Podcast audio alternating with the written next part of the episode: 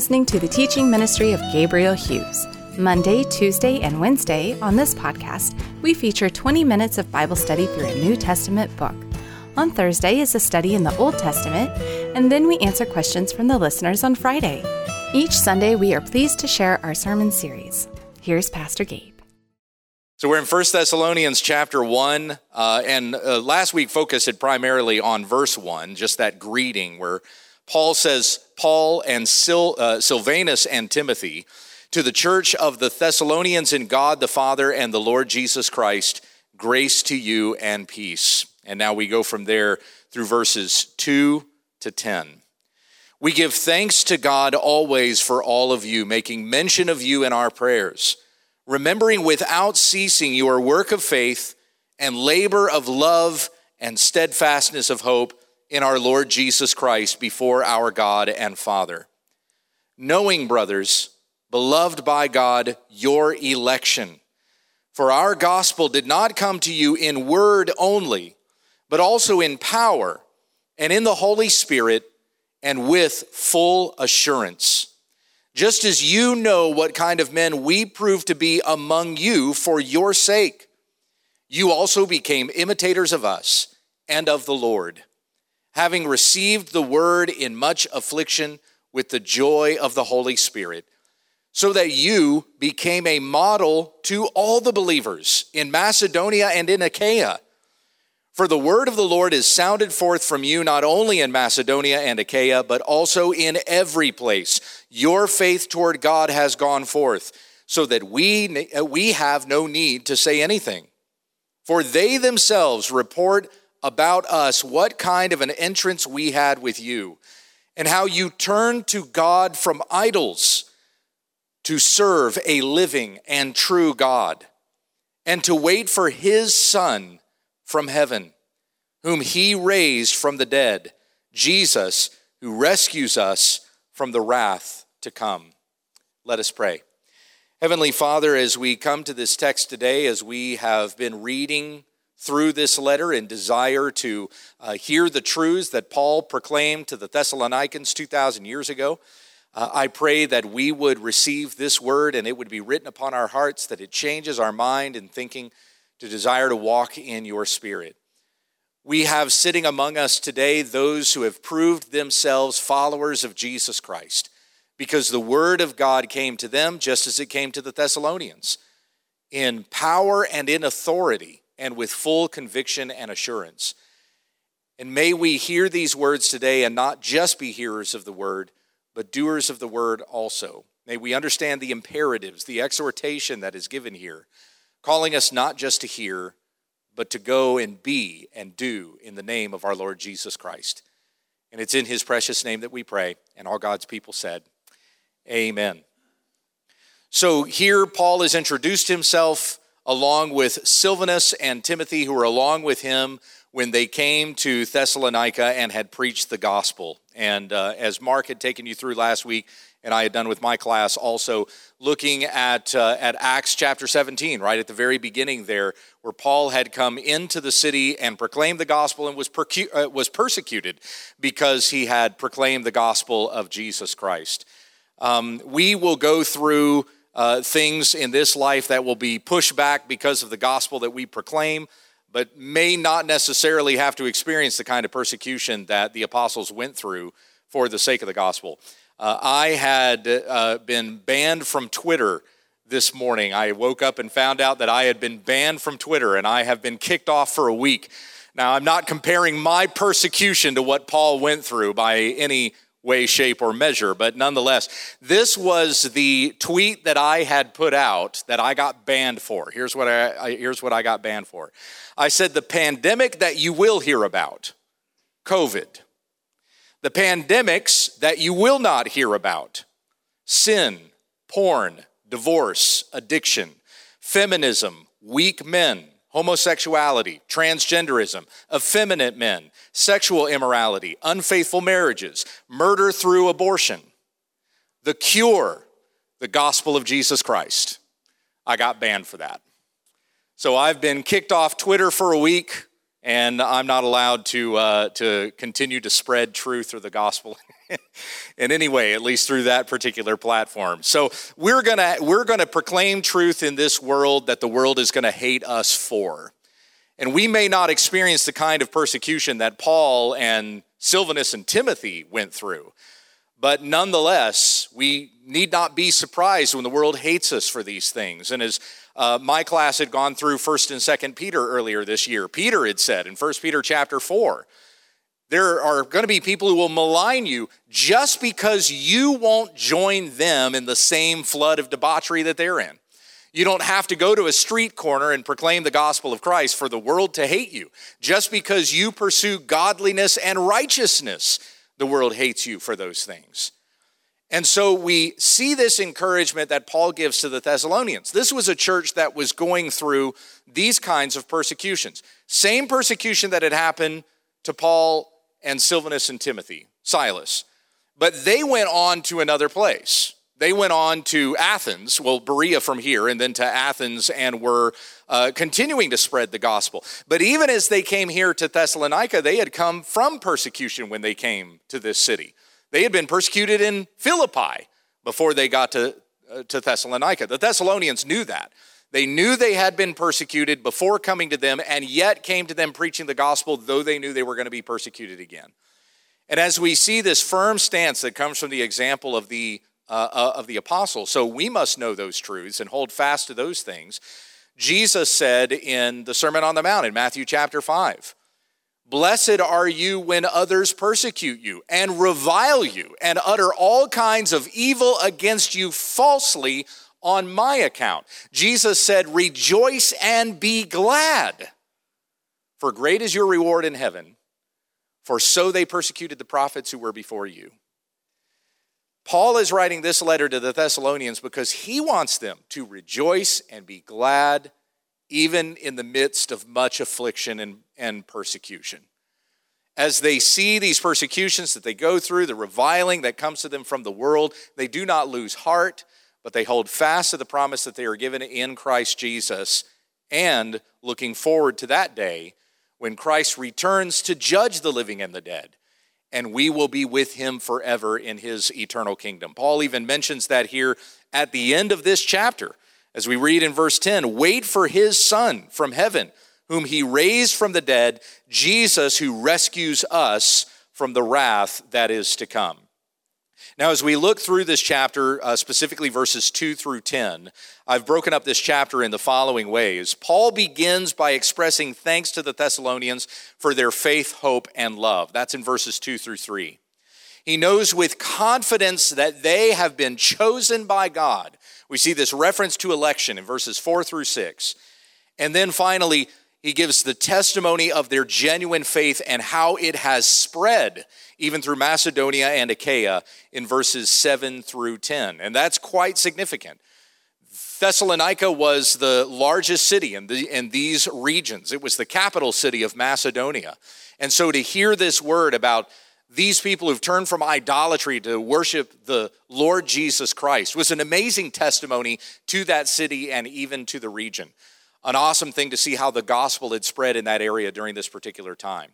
So we begin here in verse 2 with Paul saying, We give thanks to God always for all of you, making mention of you constantly in our prayers. Now, that word constantly is also translated without ceasing. This comes up at the beginning of this letter to the Thessalonians, and it comes up at the end of the letter. In chapter 5, verse 17, Paul encourages the Thessalonians to pray without ceasing. So he has set before them himself, who prays for them continually, and then he encourages them to pray continually as well, to follow his example.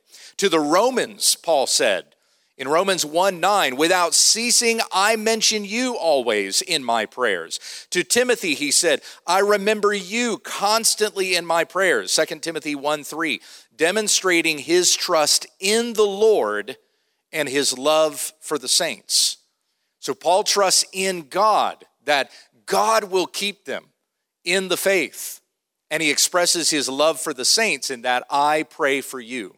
When, when I am with God in prayer, when I am appealing before the Father, the, before the Son, before the creator of the entire universe, in the Holy Spirit, I pray for you. I mention you always in my prayers. And so we see the love and the affection that Paul has uh, for these churches in that expression, and even in his spiritual disciplines and his habits.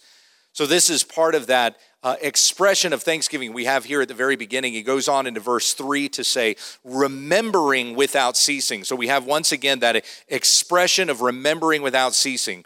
Your work of faith and labor of love and steadfastness of hope in our Lord Jesus Christ before our God and Father. Now, as Paul makes this reference of remembering, he says, I remember your work of faith.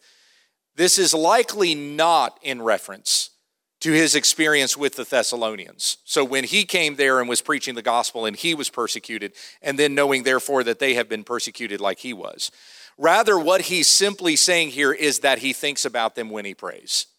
So this isn't in reference to a particular event or circumstance or the time that he was with them, but when he's saying that I am remembering without ceasing your work of faith, he's, he's just simply expressing that I remember you in my prayers. Now, we have something else that appears here in this particular verse, and it's common to Paul's letters, uh, pretty much uh, no matter who it was he was writing to. We see these continuing Christian virtues expressed of faith and love and hope. Does anybody know where else in Paul's letters you hear that faith, hope, and love? Where else do we hear that come up? Say that again. Galatians, it is in Galatians, yes. Anywhere else? Faith, hope, and love. First Corinthians, that's right, that's probably the most well known passage. So in 1 Corinthians 13, verse 13, it says, These three remain, right? Faith, hope, and love, but the greatest of these is love. Now, it was fairly recent. I asked this of my class, and now we've have, we have Mark's class in here too, so maybe I'll get some different answers than I did the first time I asked this. But as Paul expresses these three Christian virtues, he says the greatest of these is love. Why is love the greatest of the three? Say again.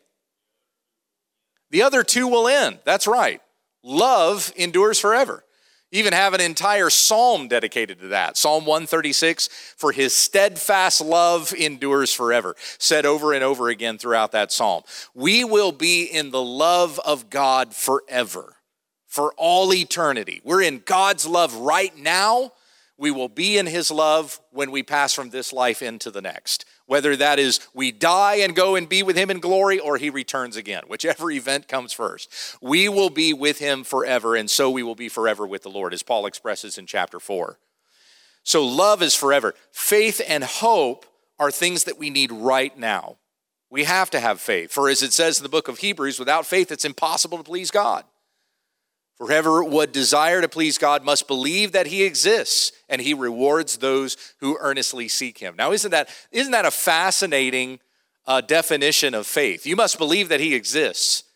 And if you're going to please God, you must also believe that he rewards those who earnestly seek him.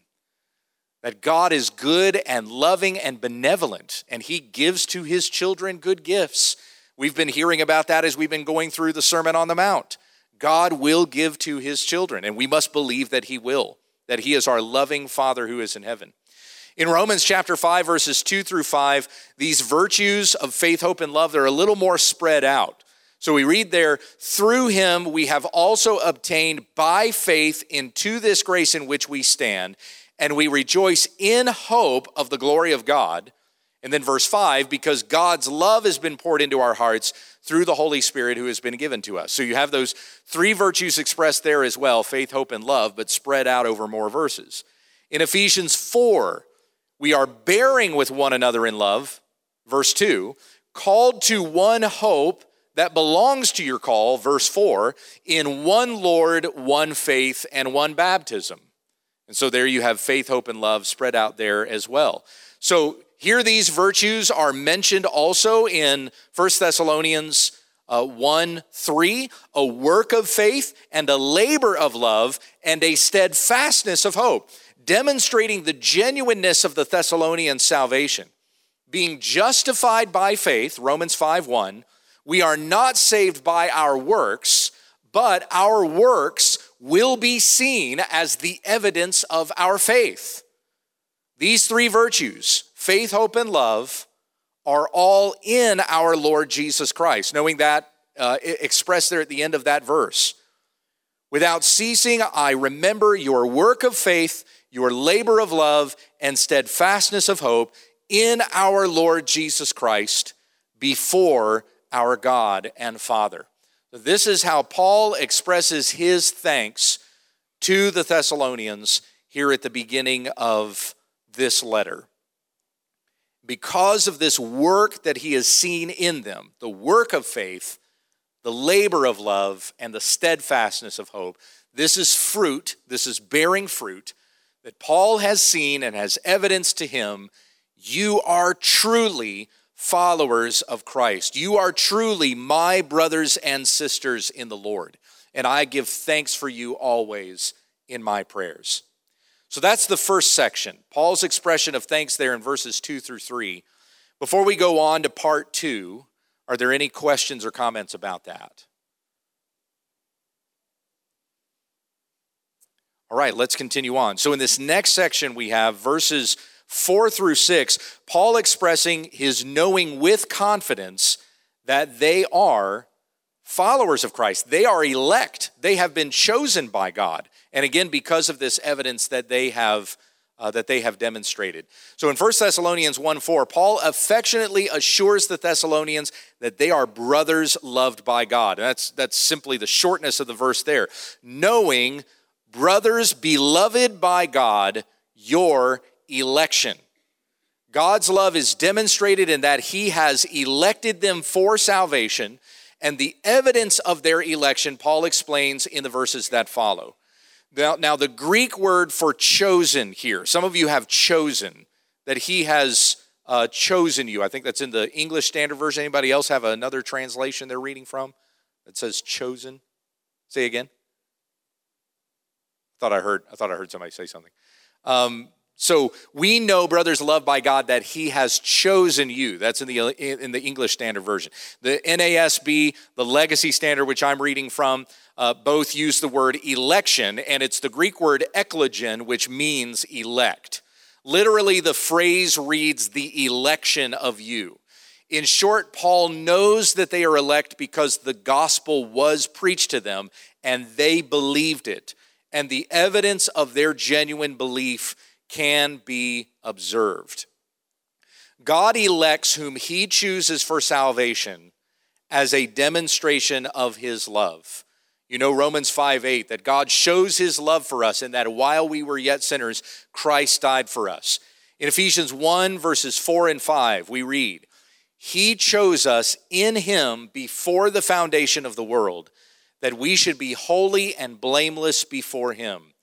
In love, he predestined us for adoption to himself as sons through Jesus Christ according to the purpose of his will.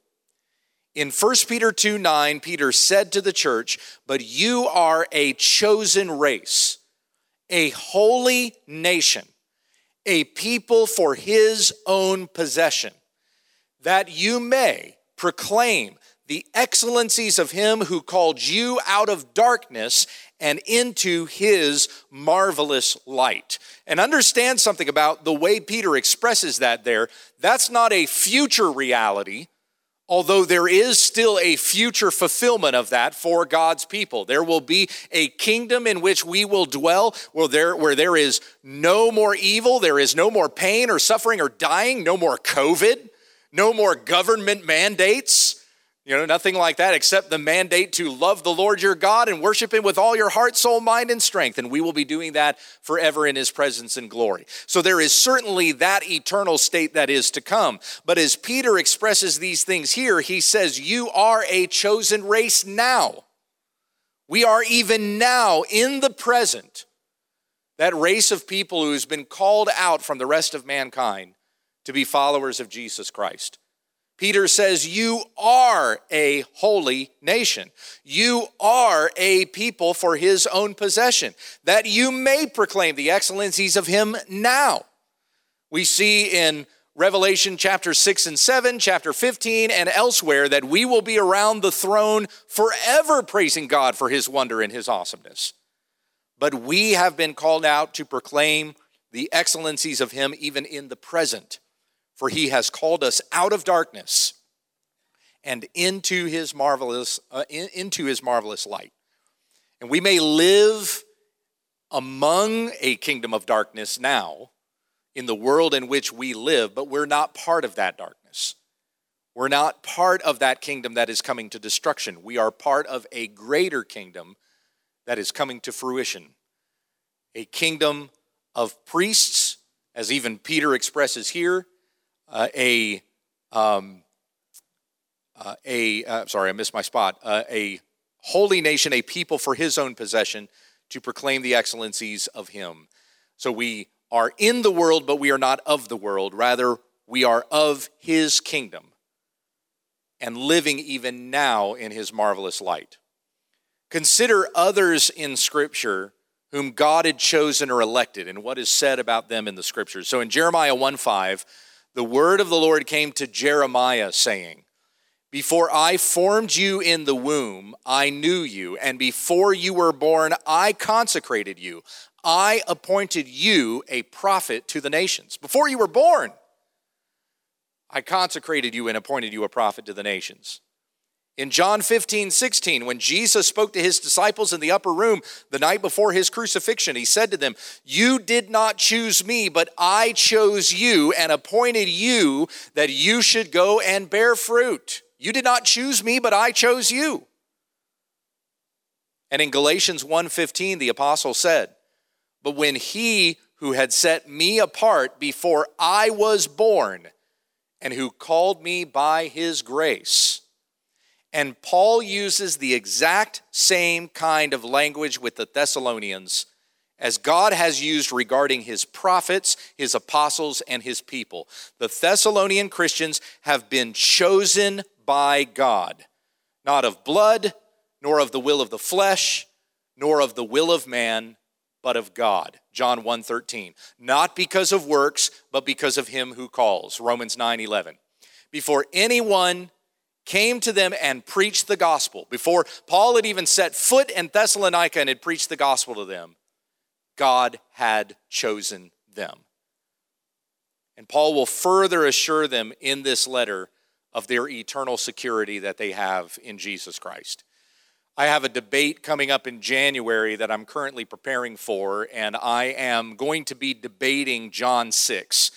And so, what I will be uh, positioning myself on in John 6 is that no one comes to the Father except, or no one comes to Christ except that the Father draws him. Jesus said in John 6 44, and I will raise him up on the last day. So, I'm taking quite plainly the literal meaning of that text.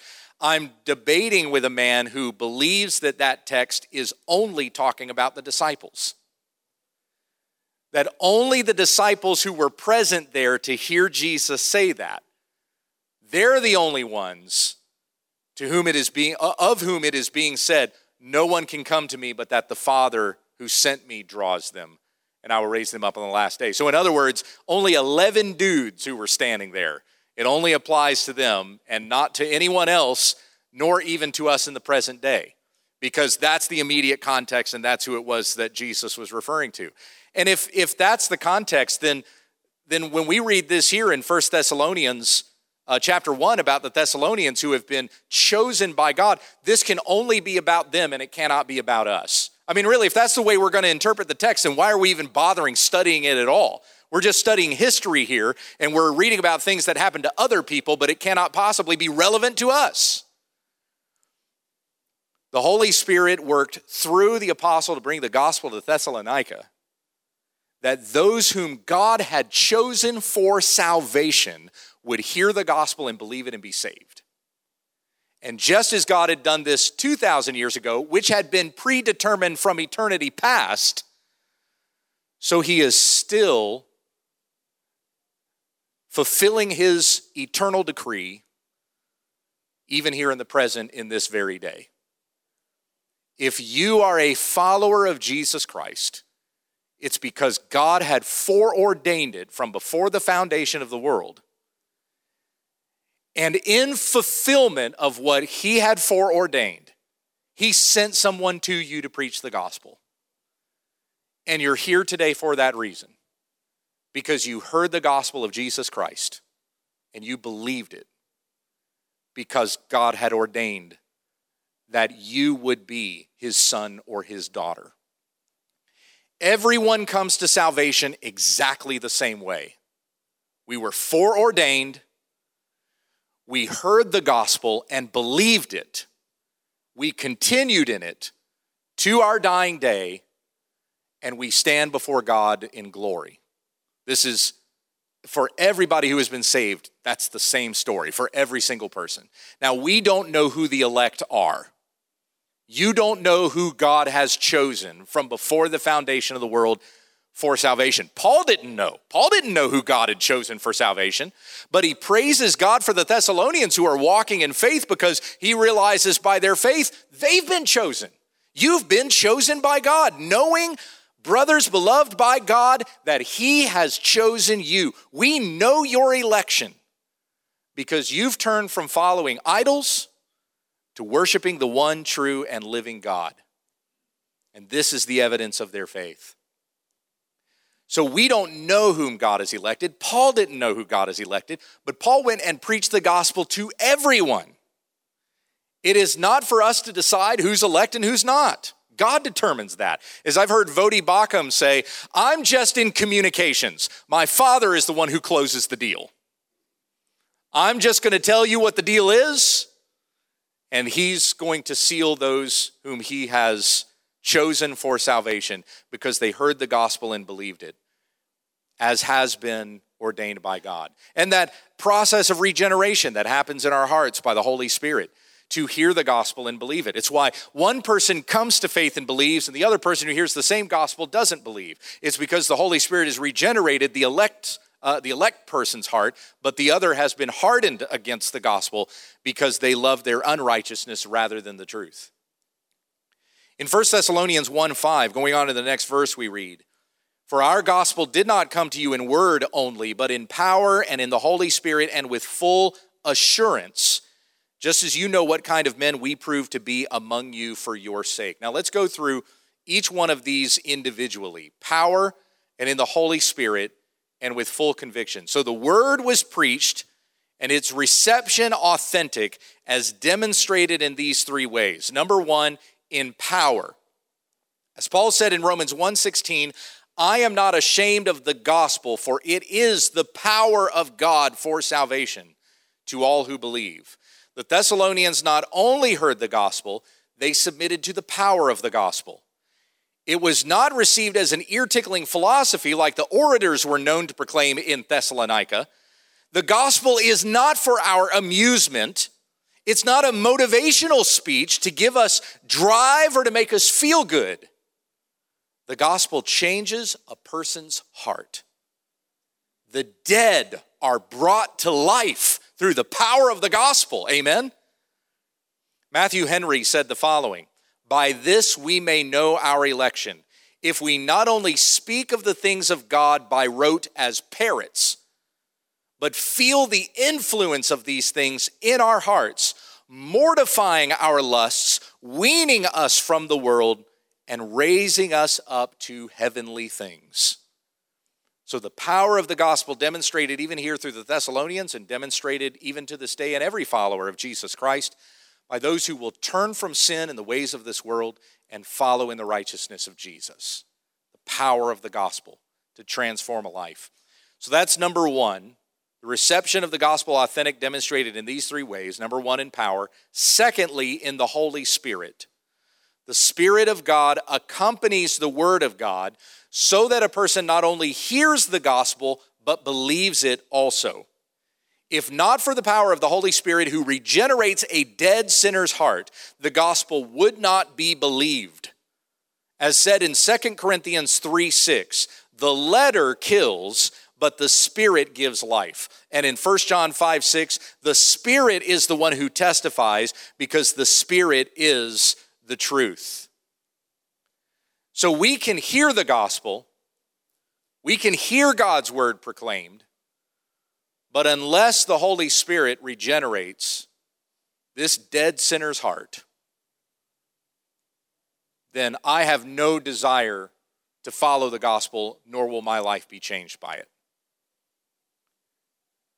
The gospel is not just some sort of word that is mentioned that we give some sort of mental assent to. That's the expression that Pastor Tom uses. We don't just give mental assent to the gospel.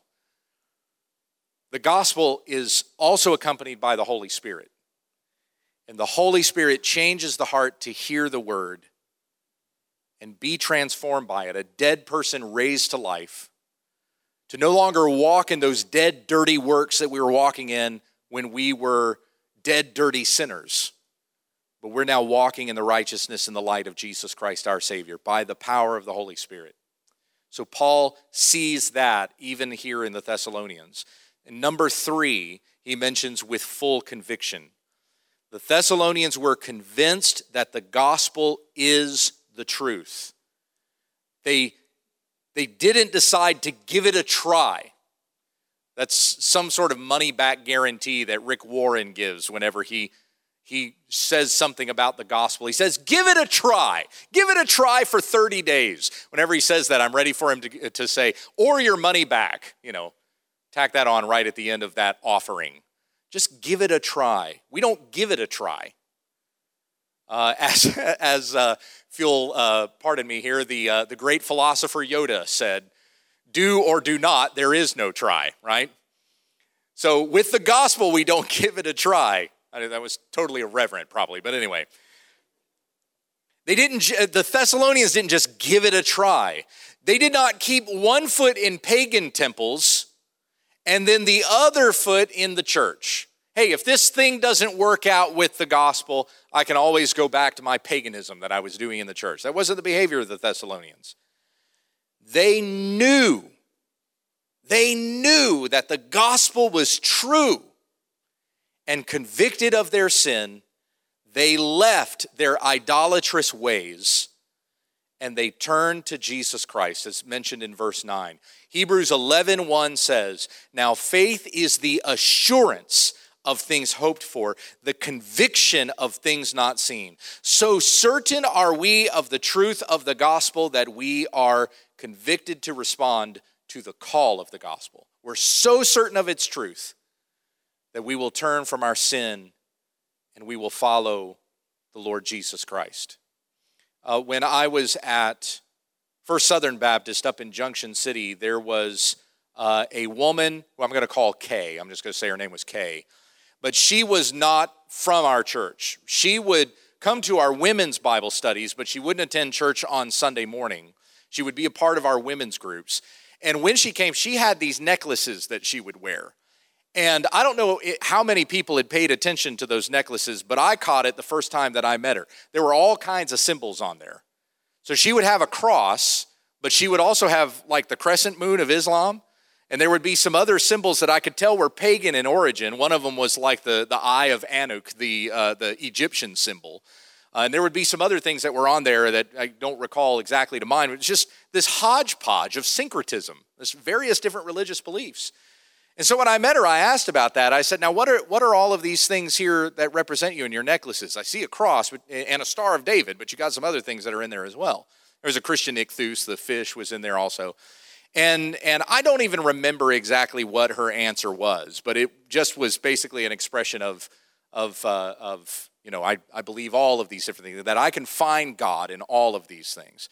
Well, it turns out her uh, husband was a Freemason, and she was a member of the Order of the Eastern Star, which is like the women's sect of Freemasonry. And there was uh, a one of the of the women's Bible studies in particular. I found this out later. I didn't know ahead of time. I found out after the fact.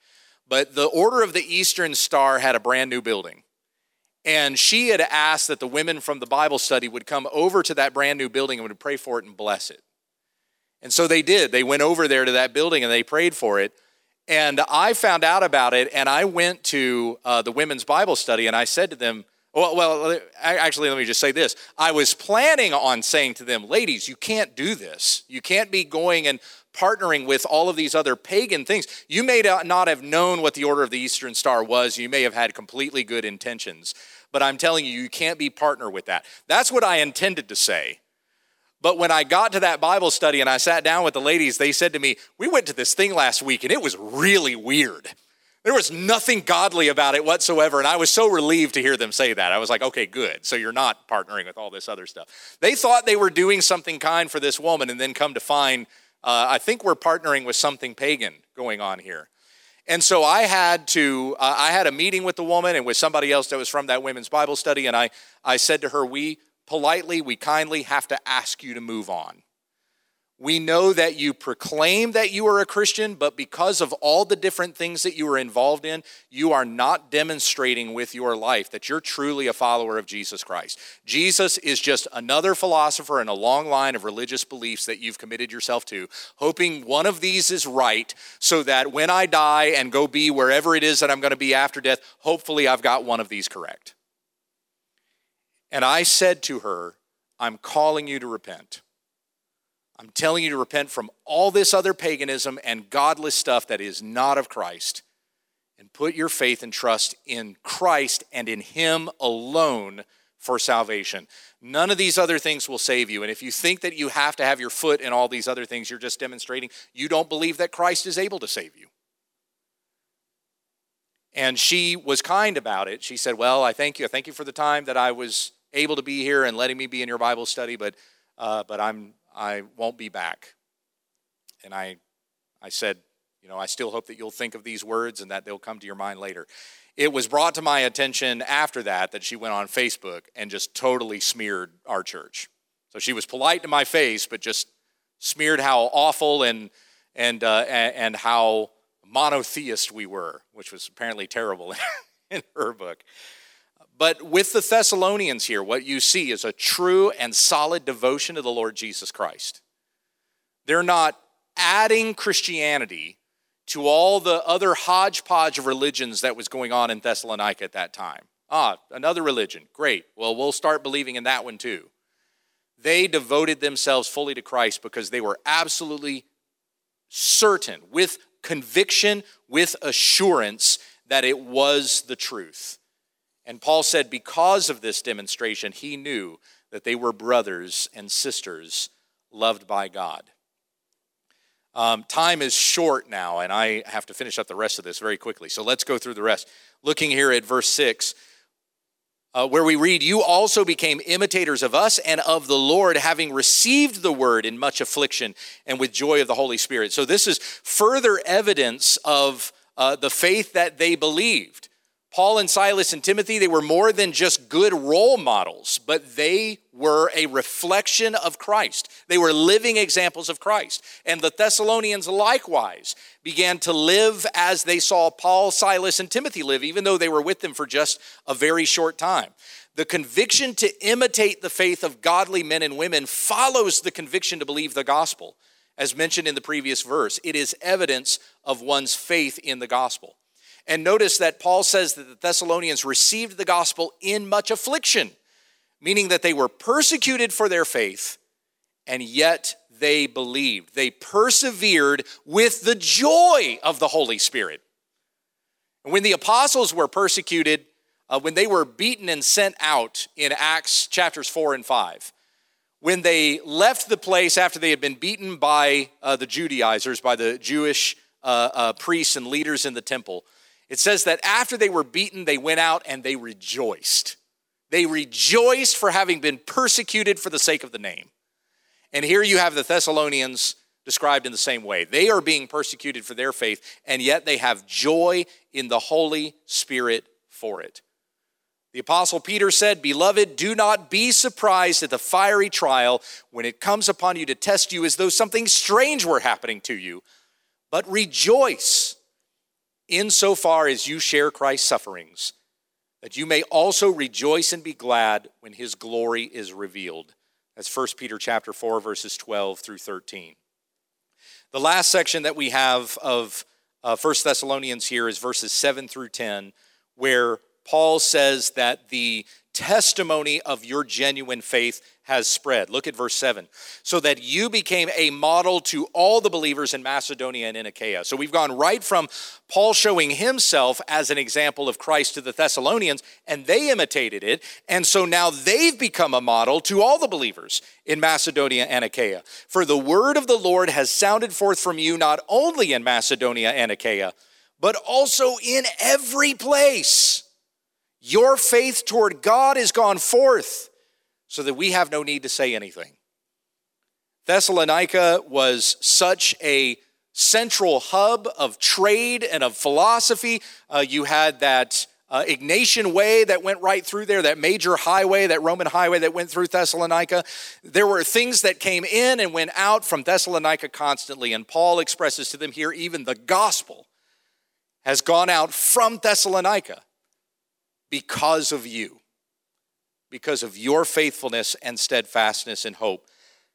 We've had no need to say anything, for people have already heard about this very thing. Look at verse 9. For they themselves report about us what kind of an entrance that we had with you, how the Thessalonians received the apostles when they came preaching the gospel, and how you turned to God from idols to serve the living and the true God. We know that you are therefore followers of Jesus Christ because you've turned from your idolatry to serve the living and the true God. Not into syncretism, not into like a hodgepodge of religions. We're just adding this one into a whole bunch of others.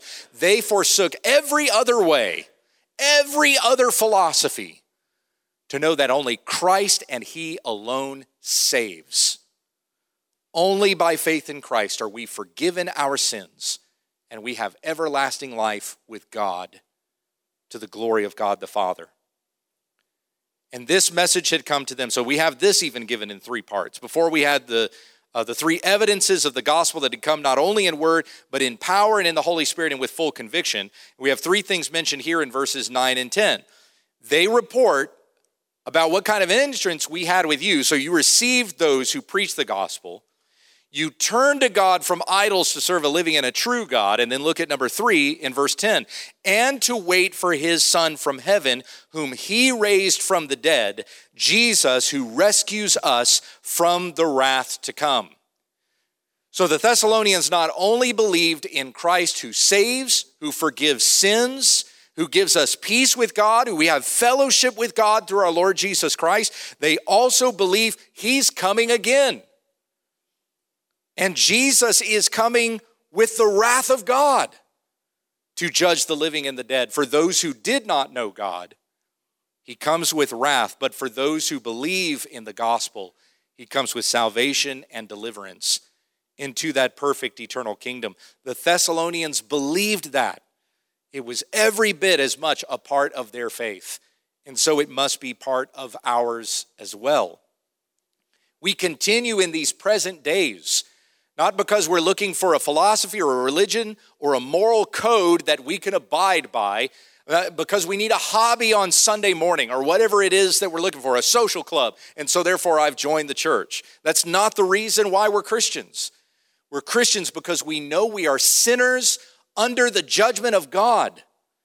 And if it were not for Jesus Christ who died on the cross for our behalf and rose again for our justification as it says in Romans 4:25, if it were not for him doing this and for faith that we have in Jesus who has risen again, who has ascended into heaven and is coming again, if it were not for the message of this gospel, we would have nothing to hope for. We would perish under the judgment of God when it comes. But, but, excuse me, we believe in Jesus because we know that there is a judgment that is to come, and it is only by faith in Christ that we are saved. And we go out with this message to others because we know if they don't repent and come to faith in Christ, they will perish under this judgment also. It is why it is so important for us to take the message of the gospel to the world, that we continue in it until the end and we warn others of the end so that they will come to faith in Jesus Christ and so be saved.